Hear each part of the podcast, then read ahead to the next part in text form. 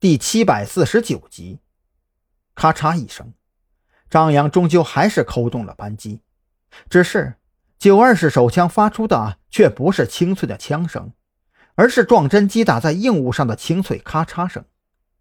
子弹果然被调包了，而且这个女人给自己换的还不是空包弹，而是一发子弹模型。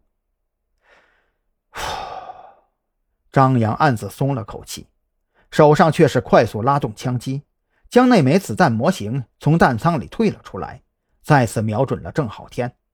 他妈的，你小子命还挺硬啊！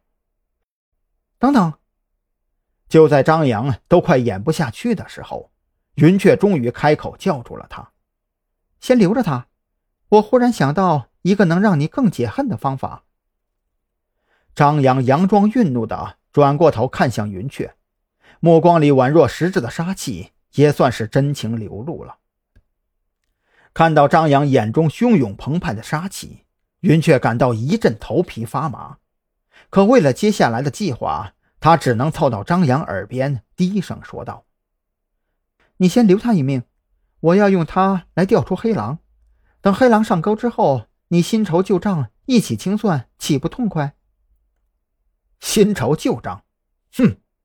张扬冷哼一声，用看白痴一样的目光看向云雀：“你怕不是忘了，我可没有答应帮你对付黑狼。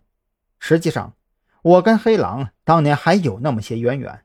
另外，你以为我聋了？那颗子弹落地的声音太清脆了，你敢说不是被你换成了模型？这种事情你都要跟我耍心眼儿，我怎么相信你？”听到这话。云雀顿时傻眼了。按照他的想法，不管张扬因为被调查而感到恐慌，又或者是愤怒，还是因为不得不对着战友开枪而感到纠结和痛苦，他都没有心情，也没有时间去研究第一发子弹为什么无法打响。可是他怎么也没有想到，仅凭子弹被枪击抛出来落地的声音，张扬就能断定那是一颗模型。对不起。这个是上边的意思。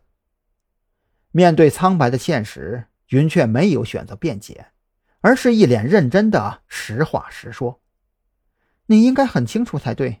别看监理层听起来高高在上，可实际上我们手里根本没有实权，除了有对执事的监管权之外，我们甚至还不如一名坐拥一方的执事。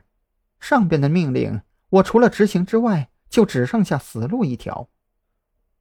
张扬对此不置可否，他面色复杂的看了一眼躺在地上仍然支支吾吾咒骂着的郑浩天，心里寻思着该如何想办法把这哥们给弄出去。不过在这之前，张扬更想搞明白的是，云雀口中那句“用郑浩天来调出黑狼”到底是什么意思？难道？这个郑浩天跟黑狼还有什么关系不成？